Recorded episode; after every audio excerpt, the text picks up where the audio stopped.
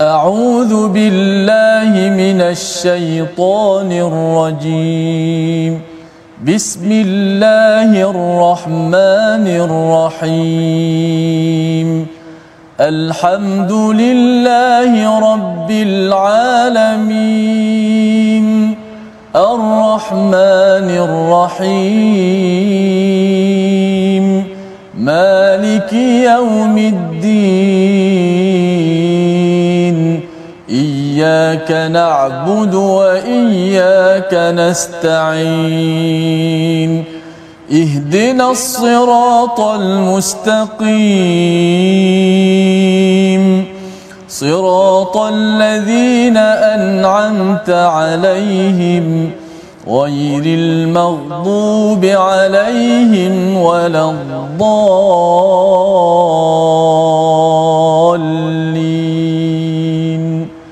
آمين Assalamualaikum warahmatullahi wabarakatuh. Alhamdulillah wassalatu wassalamu ala Rasulillah wa ala alihi wa man wala syada la ilaha illallah syada Muhammadan abduhu wa rasuluh. Allahumma salli ala sayidina Muhammad wa ala alihi wa sahbihi ajma'in. Amma ba'du. Apa khabar tuan-tuan dan puan yang dirahmati Allah sekalian? Kita bersyukur pada Allah Subhanahu taala kita bertemu dalam My Quran Time baca faham amal pada hari ini untuk kita meneruskan surah Az-Zukhruf, surah perhiasan untuk kita memahami bagaimanakah cara berfikir kita dalam mendepani pelbagai kekayaan, peluang, pangkat yang ada dalam dunia ini kerana kita tidak mahu menjadi orang-orang yang mutrafuha, mereka yang melampau dengan kemewahan sehingga menjadi orang yang sombong dan akhirnya terkandas dalam kehidupan.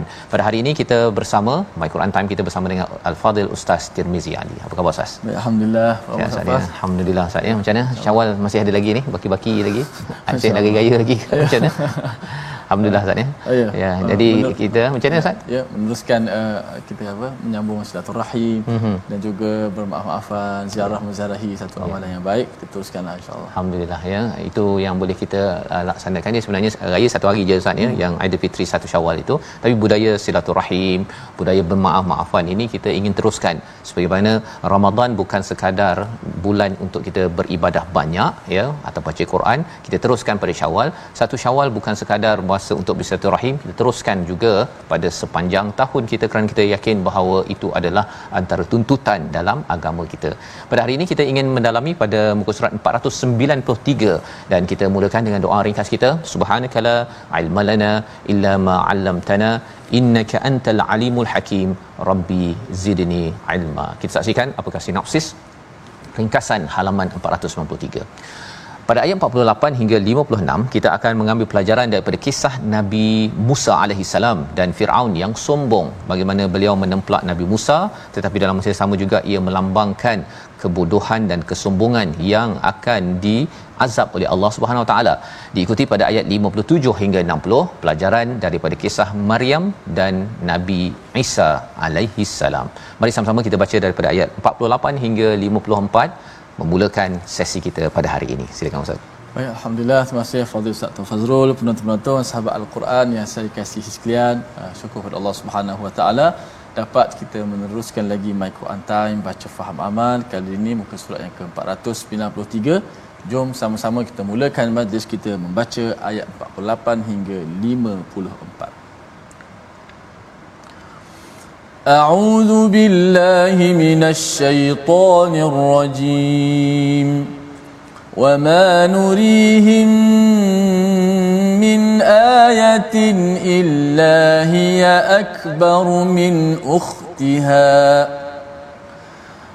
وأخذناهم بالعذاب لعلهم يرجعون.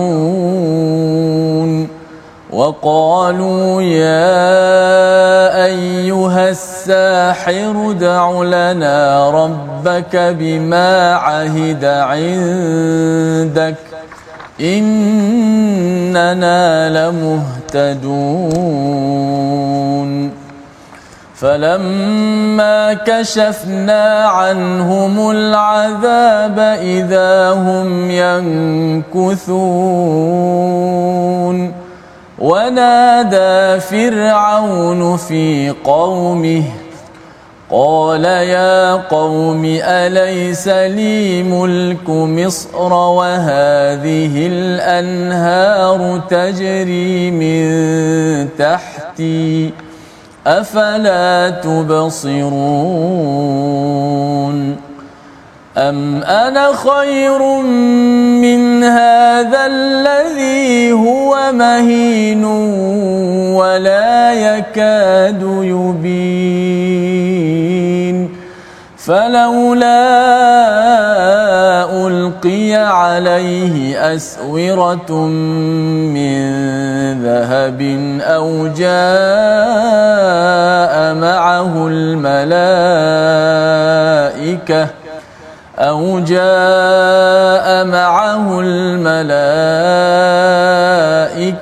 مقترنين. فاستخف قومه فأطاعوه. إنهم كانوا قوما فاسقين. صدق الله. Surah Al-Azim kita dah bacaan daripada ayat 48 hingga 54 untuk sama-sama kita melihat kembali kepada surah Az-Zuhruf. Pada surah yang 43 ini menjelaskan tentang bagaimana kita mendepani kepada kemewahan kekayaan dalam dalam hidup kita. Pada ayat 48 Allah menyatakan wama nurihim min ayatin illa hiya akbaru min ukhtiha. Iaitu dan tidaklah kami tunjukkan suatu mukjizat kepada mereka kecuali mukjizat itu lebih besar daripada mukjizat-mukjizat yang sebelumnya. Dan kami timpakan kepada mereka azab yang besar agar mereka kembali ke jalan yang benar. Ini adalah ayat 48 menjelaskan tentang bagaimana kalau kita melihat uh, mukjizat yang ditunjukkan dalam uh, kehidupan Rasul Nabi Muhammad sallallahu alaihi wasallam dan lebih tepat lagi adalah zaman Nabi Musa iaitu satu mukjizat itu akan diikuti oleh mukjizat-mukjizat yang lebih besar selepas itu ya iaitu akbaru min ukhtiha. Maksudnya lebih besar daripada saudara perempuannya lah kalau kita terjemahkan begitu sahaja daripada bahasa Arab. Tapi poin ni apa? Bila kita melihat kepada adik-beradik kita sebenarnya muka dia lebih kurang sama jadi orang akan melihat bahawa mukjizat ini lebih kurang sama tetapi sebenarnya itu lebih besar lebih besar lebih besar kerana akhirnya ha itu yang penting. Akhirnya kalau katakan mukjizat itu tidak diimani maka Allah menyatakan wa akhadnahum bil adzabi la'allahum yarji'un. Allah akan azab. Allah akan azab kepada sesuatu kaum agar mereka itu kembali kepada kepada Allah Subhanahu Wa Taala. Jadi inilah yang dikomentar oleh salah seorang ulama uh, iaitu um, Asy-Syaukani ya dia menyatakan bahawa bila Allah sayang kepada seseorang hamba-Nya itu dia memberi ujian dan memberi azab. Kerana Allah bukannya sekadar nak memberi ujian dan mengazab tetapi kerana nakkan kita kembali la'allahum yarji'un kepada kepada Allah Subhanahu wa taala. Wa qalu ya mereka berkata siapa yang berkata kepada ahli sihir pada waktu itu dan juga orang-orang yang berada di sekitar Firaun ya ayyuhas sahir wahai tukang sihir. Ha, ini gelaran yang mereka berikan kepada nabi nabi Musa Ustaz. Yang mereka kata Nabi Musa ini yang membawa sihir padahal mereka sebenarnya yang salah seorang penyokong kumpulan menyokong pada Firaun itu adalah ahli sihir itu sendiri. Ya jadi mereka menggelarkan kepada Nabi Musa ini sihir. Uh, satu ia sebagai satu kutukan dalam masa yang sama juga ia adalah sebagai satu pujian sebagaimana telah diberikan uh, gelaran ini kepada Nabi Muhammad sallallahu alaihi wasallam iaitu uh, daripada nabi bawa al-Quran. al-Quran itu mereka kata sihir kerana kesannya itu yang amazing. Uh, ya, yang yang yang memang mengagumkan tetapi mereka tidak mahu kata bahawa al-Quran ini majid ataupun azim tetapi mereka gelarkan sebagai sihir sebagai satu penghinaan dalam masa sama mereka mengiktiraf kekuatan al-Quran itu sendiri. Kata mereka ya ayyuhas sahir ud'u lana rabbaka bima ahida indaka innana lamuhtadun. Iaitu doalah ya mintalah pada Tuhan kamu itu apa yang telah dia janjikan kepadamu ya innana lamuhtadun kami akan beriman ataupun kami akan mendapat hidayah petunjuk bila kamu buat perkara tersebut. Dalam ayat yang ke-49 ini pelajaran untuk kita sebenarnya nabi dan juga orang-orang soleh ulama terutamanya ia adalah rujukan penting dalam masyarakat. Ketika tak ada masalah ketika semua mewah orang tak mengingat kepada Nabi Musa ya tetapi bila ada masalah bila diazab uh, apa uh, dengan kutu dengan uh, sungai Nil ada darah maksudnya penuh dengan katak-katak di dalam tempat-tempat uh, makanan mereka pada waktu itu mereka merasakan bahawa mereka kami tidak ada solusi yang kami hanya ada solusi ialah ber bercakap ataupun bergantung kepada Nabi Musa minta untuk minta pada Tuhannya. Ha ya jadi di situ nak menunjukkan mereka pun tahu bahawa Firaun dan juga uh, segala apa yang ada dalam negara Mesir itu mereka tidak mampu menyelesaikan azab yang dihadirkan oleh Allah Subhanahu Wa Taala perlu bergantung kepada kepada Tuhan yang didakwahkan oleh Nabi Nabi Musa. Falamma kashafna bila kami sudah pun menghilangkan segala azab tersebut ya apa yang berlaku?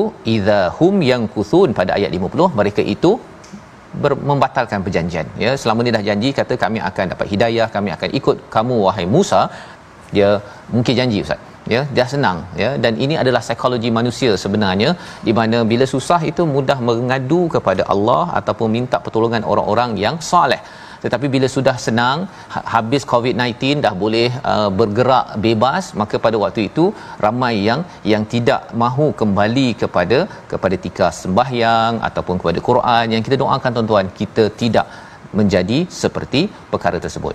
Ayat yang ke-51 adalah perkataan daripada Firaun Ustaz. Ya, bagaimana Firaun yang sombong ini dia membawakan perkataan-perkataan yang sebenarnya dangkal tetapi ianya mampu untuk menyihir ataupun mempengaruhi kepada orang-orang Kipti, orang-orang yang berada di di Mesir itu sendiri. Kita baca ayat 51 untuk kita memahami bagaimana kita jangan sampai mudah tertipu oleh oleh pemimpin-pemimpin yang bercakap tanpa kebenaran yang sebenarnya. Ayat 51. A'udzubillahi minasyaitonir rajim.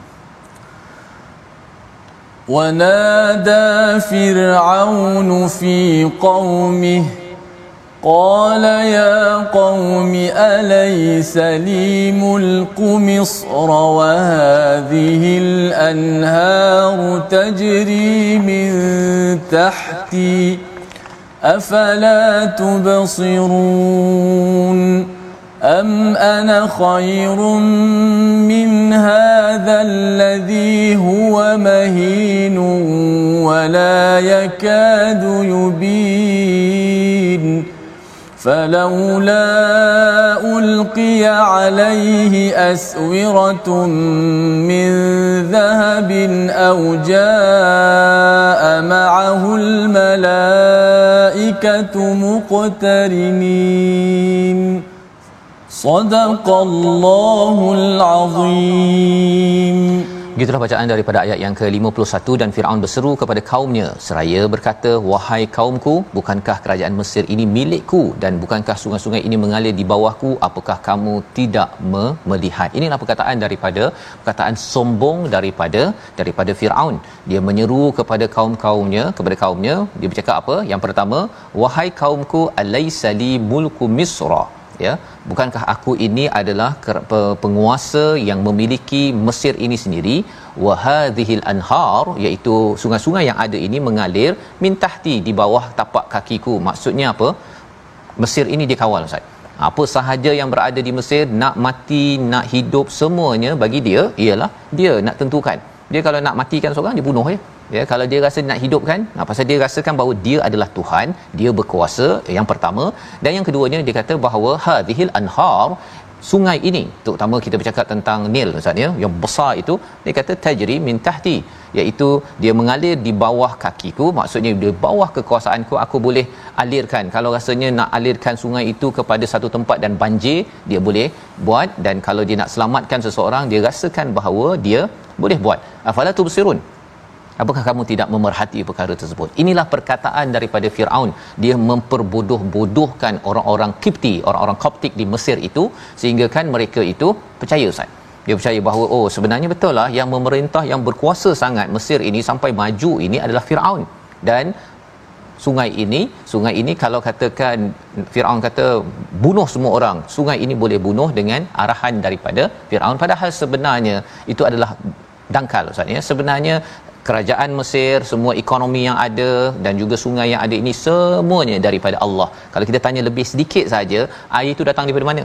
Kan bila dia di diwapkan, dia naik dia menjadi awan, siapa yang jadikan awan tersebut? Bolehkah? Bolehkah uh, Firaun menghidupkan matahari untuk serap semua air daripada Sungai Nil? Tetapi orang-orang Koptik ataupun orang Kipti pada waktu di Mesir ini mereka tak berani tanya. Mereka di dibodoh-bodohkan dan ini adalah strategi pemimpin politik apabila mereka ingin berbuat uh, bohong mereka ingin takbur uh, sombong untuk mengekalkan kuasa dia akan membawa hujah-hujah memperbodohkan rakyat. Dia akan buat sidang media untuk menyatakan data-data yang cantik-cantik ya dan menunjukkan kehebatan kekuasaannya dan dia tidak benarkan siapa mahu lawan. Ha yang lawan pada waktu itu sudah tentunya Nabi Musa ahli sihir yang sudah beriman pada satu masa itu orang-orang inilah yang akan dihenyak dimasukkan ke dalam penjara dan ianya berlaku sepanjang sepanjang sejarah. Kata nabi ataupun kata Firaun am ana khairum min hadha? Ya pada ayat yang ke-52 bukankah aku lebih baik daripada orang Musa yang hina ini dan yang hampir tidak dapat menjelaskan perkataannya? Dia hina Nabi Musa ya dia kata Nabi Musa ini adalah uh, muhin. Mengapa uh, mahin. Mengapa mahin? Mengapa digelar uh, hina? Satu tidak kaya pun. Ya dia adalah uh, orang-orang suruhan. Uh, Bani Israel itu adalah hamba abdi di Mesir. Mereka itu hina. Apatah lagi hina dengan jenayah yang telah dibuat oleh Nabi Musa bunuh orang satu masa dahulu sehingga Nabi Musa ini lari pergi ke Madian dan kembali semula ke ke Mesir. Wala yakadu yubin iaitu dia nak cakap pun tak lancar. Ha, dia tak macam uh, Firaun dia ada boleh cakap dengan lancar, boleh ada sidang media. Yang ini cakap seorang-seorang gitu ya dan memang pun Nabi Musa ini dikaitkan dengan uh, sedikit tidak lancar ketika bercakap berbanding dengan saudaranya adalah Nabi Nabi Harun. Jadi inilah yang kita belajar daripada ayat ini bagaimana kekayaan boleh menipu seseorang. Bagaimana kemewahan boleh menipu seseorang yang nak berkuasa, yang sudah berkuasa. Falaula pada ayat 53 Allah nyatakan jika bukanlah maka mengapa dia Musa tidak dipakaikan gelang daripada emas atau adakah malaikat datang bersama-samanya untuk membelanya? Bagi lagi hujah daripada Firaun mengapa Musa ini yang hina ini tak datang dengan gelang-gelang emas? Pasal dia kata tengok saya ada pakai gelang-gelang emas saya kaya. Dia ni apa? Ya nak taat pada dia.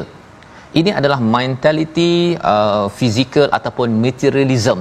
Sebenarnya satu ideologi yang amat salah ya berlawanan dengan ketauhidan kita pada Allah kerana rezeki dan juga apa sahaja pangkat dan sebagainya sebagai rezeki Allah yang lapangkan Allah yang boleh sempitkan bukannya sebagai lambang kemuliaan tetapi ianya sebagai ujian fitnah dalam dalam kehidupan.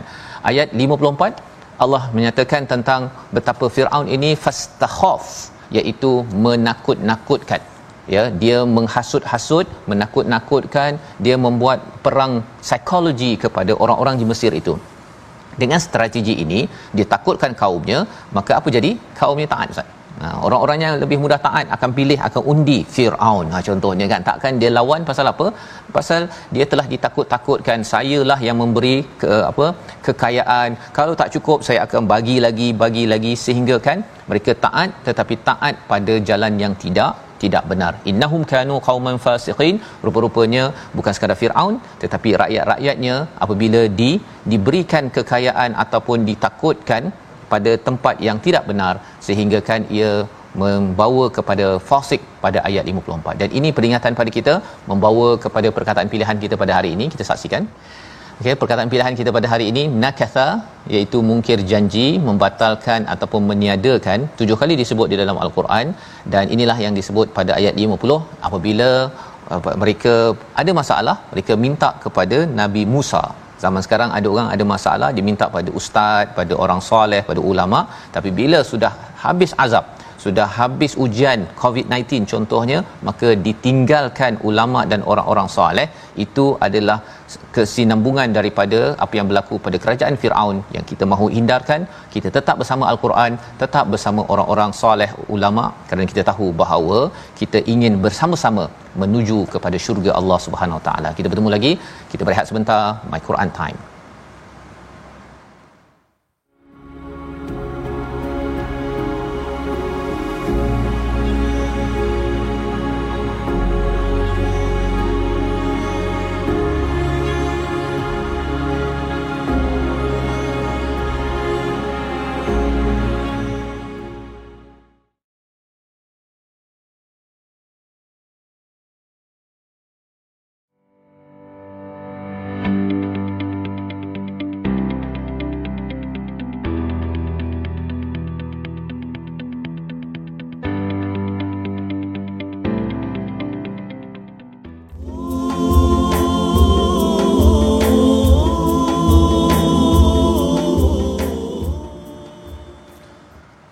Alhamdulillah, ah, syukur pada Allah Subhanahu Wa Taala pada kali ini dapat kita bertemu kembali dalam My Quran Time baca faham amal dalam mendalami muka surat yang ke-493.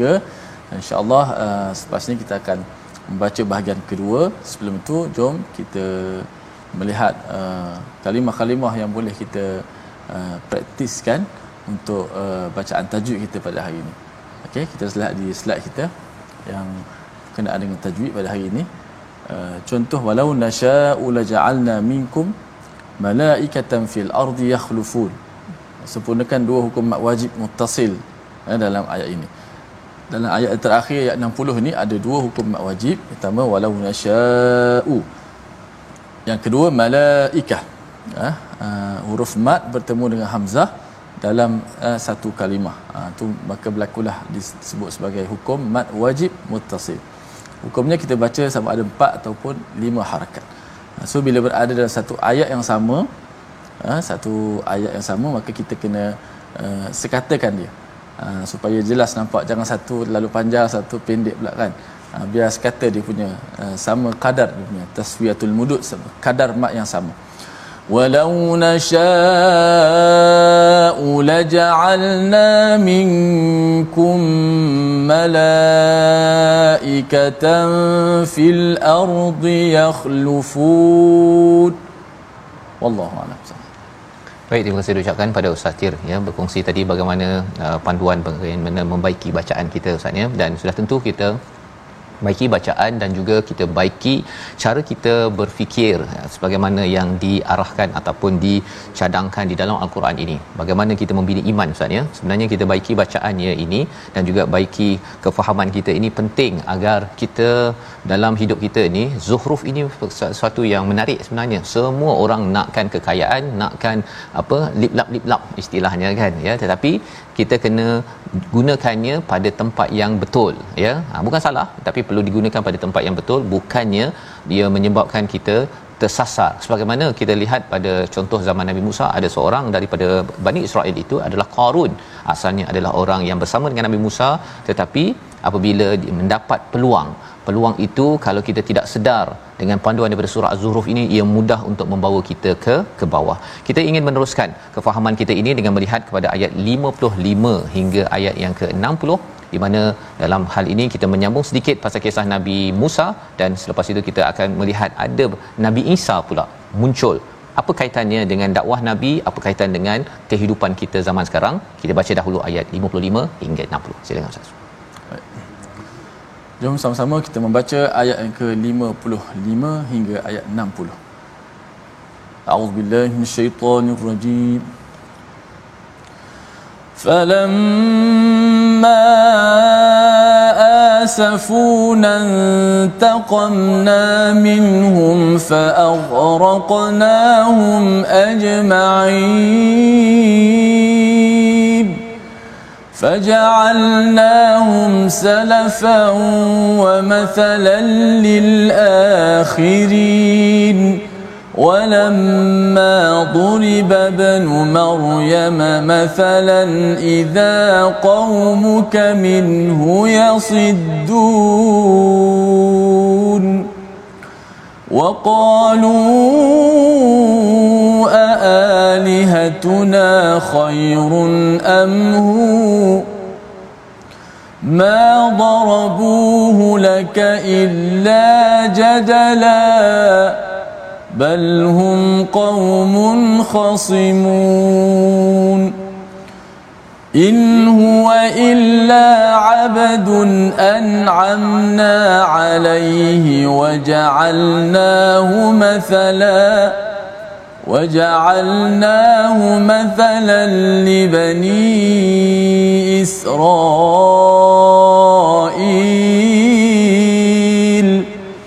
ولو نشاء لجعلنا منكم ملائكة في الأرض يخلفون. صدق الله. Surah Al-Azim kita bacaan daripada ayat yang ke-55 hingga ayat yang ke-60.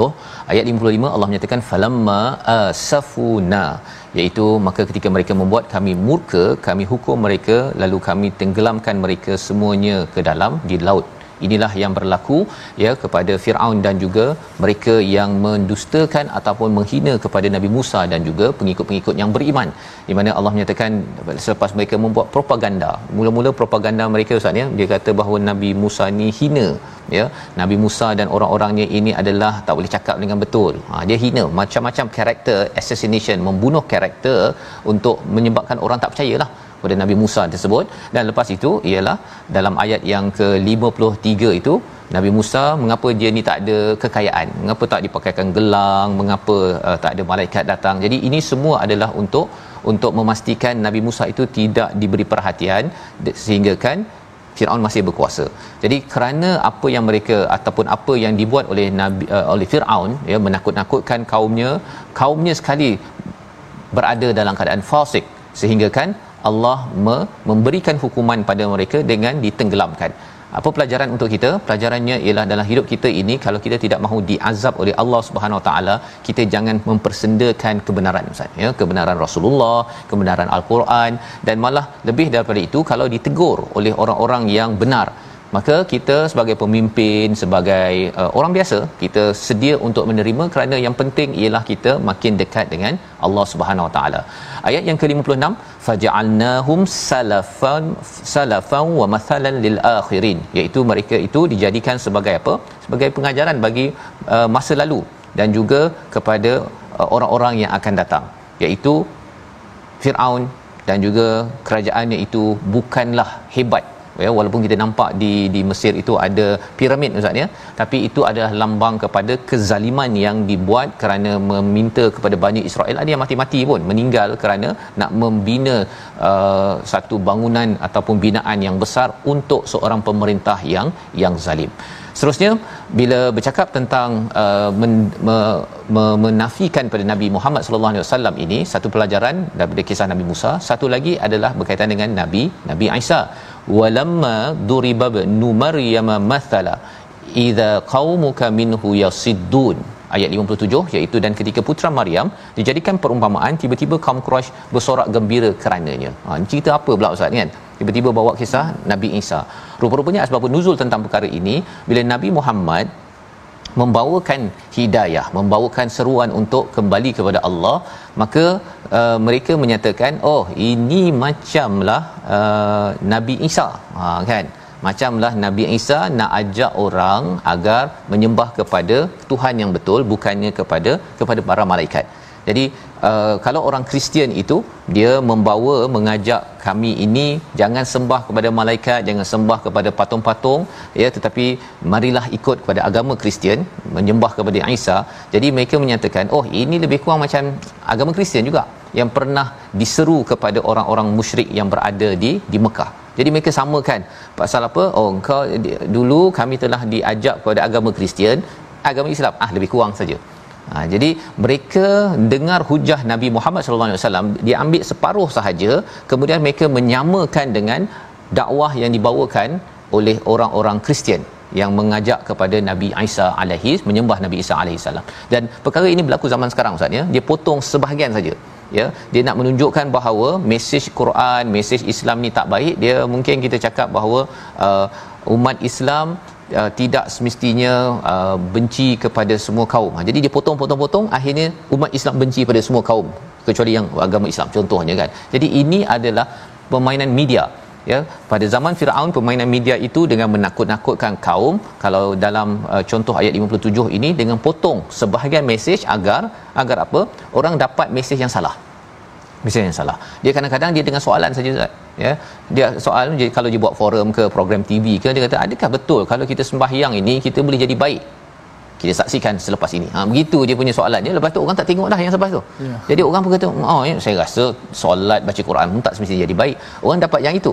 Ya. Walaupun itu bukan soalan, itu hanya untuk me- merosakkan, meruntuhkan cara berfikir ke arah ke kebaikan.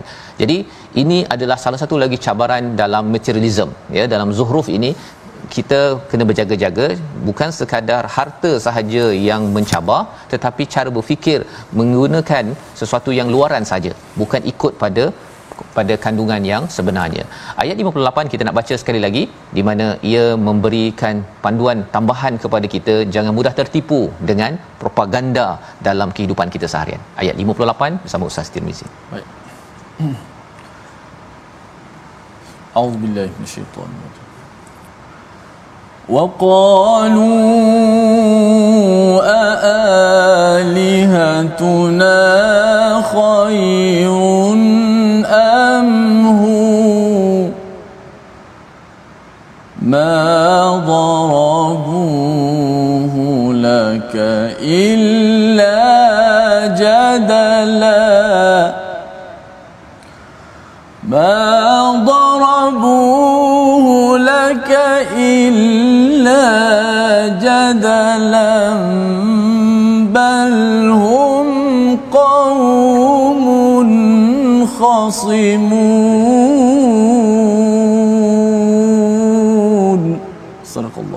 Dan mereka berkata manakah yang lebih baik Tuhan-Tuhan kami ataupun dia? Iaitu Nabi Isa alaihissalam mereka tidak memberikan perumpamaan itu padamu melainkan dengan maksud membantah sahaja. Sebenarnya mereka adalah kaum yang suka bertengkar. Ini kaitan tadi Ustaz ya tentang ada orang Kristian ajak untuk menyembah kepada Nabi Isa berbanding dengan berhala-berhala orang musyrik. Jadi bila Nabi Muhammad membawakan dakwah kepada Islam dia kata oh kamu ni lebih kurang je macam Nabi Isa ya nak bawa kepada Tuhan yang yang lain pula. Itu perkataan mereka mana yang lebih baik? Tuhan kami ataupun dia. Ha, Nabi Isa dia argument dia berhujah begitu Ustaz ya. Nabi Muhammad tak bawa kepada menyembah Nabi Isa. Tapi dia nak cakap bahawa kamu ni lebih kurang macam Nabi Isa je kan? Orang yang mengajak menyembah kepada Nabi Isa oleh orang Kristian jadi Nabi Isa tu lebih baik daripada Tuhan kami ke ataupun Tuhan kami lebih baik daripada Nabi Isa sebagai Tuhan? Nabi Muhammad tak suruh menyembah Nabi Isa tetapi mereka berhujah dengan logik yang tak betul. Logik yang tak betul dan akhirnya akhirnya mereka menyatakan bahawa mereka adalah kaum yang suka bertengkar. Yang penting mereka nak bertengkar ataupun berjidal saja ataupun khosimun ya suka bertengkar sahaja pada nabi agar nabi akhirnya hmm give up lah. Kan? Tak payahlah saya ajak. Ha, begitu. Tetapi nabi tidak give up. Nabi tidak berputus asa dan itu juga panduan untuk kita. Kalau nak ajak orang ke arah kebaikan kita yang pertama jangan suka berdebat ustaz. Ya ada orang kata kalau saya ni ada masa banyak saya akan baca Quran banyak. Kan? Tapi sekarang ni ha, dia suka berdebat kita tak payah debat kan? Sebenarnya tanya je awak nak baca ke tak nak? Tak nak. Tak nak dah kan? Tak ada pula cakap ada masa lebih ke masa kurang ke. Kalau nak masa lebih dia uruskan. Kalau nak masa kurang dia uruskan. Tetapi jangan berdebat hanya untuk berdebat kerana tidak mahu melaksanakan sesuatu perkara. Ini pernah berlaku pada zaman Nabi Musa apabila diminta untuk sembelih lembu Ustaz kan. Dia kata warna apa yang ini umur dan sebagainya tetapi itu makin menyusahkan lagi dan bagi kita yang menyampaikan jangan kita terlibat dalam khosimun dalam pertengkaran tersebut. Kita maintain jauh daripada jidal dan juga khosimun ya tetapi kita terus me- menyampaikan kerana kita bawakan mesej yang clear jelas faktanya apa pada ayat 59 dia ya in huwa illa abdun an'amna alaihi wa ja'alnahu mathala ya sesungguhnya dia nabi Isa itu tidak lain hanyalah seorang hamba yang kami berikan kenabian kepadanya dan kami jadikan dia sebagai contoh bagi bani bani Israel. Ya jadi uh, kalau kita ada jawapan kita jawab. Kalau tak kita biar Allah jawab. Ha, dalam hal ini Allah yang jawab kepada mereka dalam bentuk wahyu yang diturunkan agar jelas sebenarnya Nabi Isa tu masih lagi makhluk dan orang Kristian yang mengajak kepada kepada agama Kristian itu juga bertentangan dengan apa yang dibawakan oleh Nabi Muhammad sallallahu alaihi wasallam. Pada ayat yang ke-60, walau nasya ya sekiranya kami mahu nescaya ada di antara kamu kamu yang kami jadikan malaikat yang turun temurun sebagai pengganti kamu di di bumi. Jadi ini nak menceritakan kalau katakan Allah ini tidak sayang saja, tidak memberi kasih sayang kepada kita semua ni atas segala dosa yang ada ini habis ya kita. Ya dan Allah tukarkan dengan dengan malaikat sebagai pengganti kita untuk memimpin. Tetapi Allah sayang kat kita ya kepada tuan-tuan. Siapa saja yang beriman tak beriman Allah beri peluang. Orang yang tak beriman Allah beri peluang dia hidup untuk mendengar cahaya hidayah. Untuk kita yang dah dengar Quran konsisten kena share dengan seramai mungkin orang agar apa? Agar Allah sayang kita kita perlu sayang kepada Allah dengan membuktikannya dengan amalan-amalan mengajak kepada ketauhidan pada Allah Subhanahu Taala. Membawa pada resolusi kita pada hari ini kita saksikan. Iaitu yang pertama resolusi kita ialah buruknya sikap angkuh dan zalim yang akhirnya memakan diri sendiri pada ayat 51 di mana Firaun mengatakan bahawa saya berkuasa ya sungai ini di bawah kuasa saya tapi sebenarnya akhirnya Allah me, menenggelamkan mereka. Kerana apa? Kerana kezaliman dan juga kesombongan yang ada. Yang pertama. Yang kedua jangan memperlekehkan orang lain dan merasakan diri hebat. Istilah lainnya jangan sombong ya. Jangan sombong memperlekehkan orang ini miskin orang ni kurang pandai kurang pandai bercakap. Kerana semua itu adalah lambang keangkuhan dan nikmat yang Allah beri ini boleh ditarik pada bila-bila masa. Yang ketiga, peringatan agar kita sedar kemurkaan Allah yang boleh menghancurkan sekelip mata itu pernah berlaku pada orang terdahulu. Kita ambil panduan dan kita ingat selalu jangan menjemput kemurkaan Allah pada setiap masa. Kita doa pada Allah SWT agar Allah membuka hati kita ya pada bulan Syawal dan pada bulan-bulan yang akan datang bahawa macam mana pun hidup kita penuh dengan lip lap ya kita banyak kekayaan jangan sampai kita mengabaikan panduan daripada Tuhan kita berdoa silakan Ustaz Bismillahirrahmanirrahim Alhamdulillah wassalatu wassalamu ala rasulillah Allahumma ya Rahman wa ya Rahim wa ya Karim wa ya Azim لا إله إلا الله رب العرش العظيم لا إله إلا الله رب السبع ورب العرش الكريم. لا إله إلا الله رب السماوات السبع ورب العرش الكريم. لا يا إله الناس يا ملك الناس يا رب الناس. لا تعذبنا فلا نقوى على عذابك. نرجو رحمتك ونخشى عذابك يا رب العالمين. اللهم إنا نسألك موجبات رحمتك وعزائم مغفرتك والسلامة من كل إثم والغنيمة من كل بر والفوز بالجنة والنجاة من النار يا رب العالمين.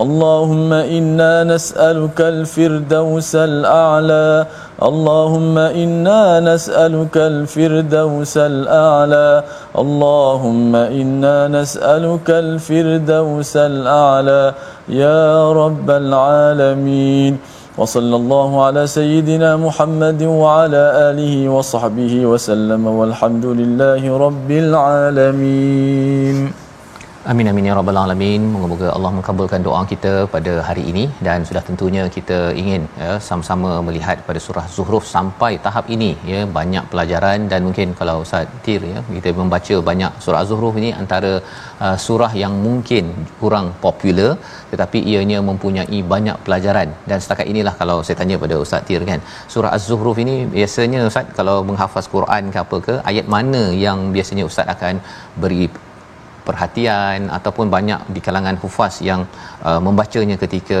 sembahyang ataupun mungkin imam tarawih lah pada Ramadan ya. yang lepas.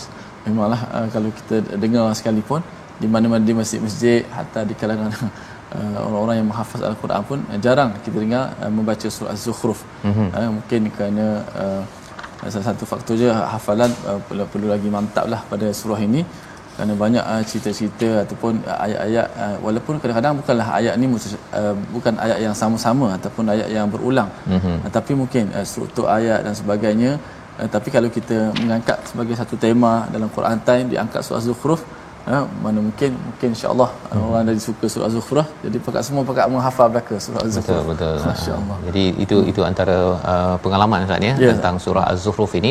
Dan apa yang kita uh, dalami setakat ini sebenarnya pada tuan-tuan yang berada di rumah ialah uh, kita kena berjaga-jaga tentang uh, ideologi yang sampai kepada kepada diri kita kepada keluarga kita dalam masyarakat kita. Dan ini antara perkara yang mencabar kepada kepada kesatuan.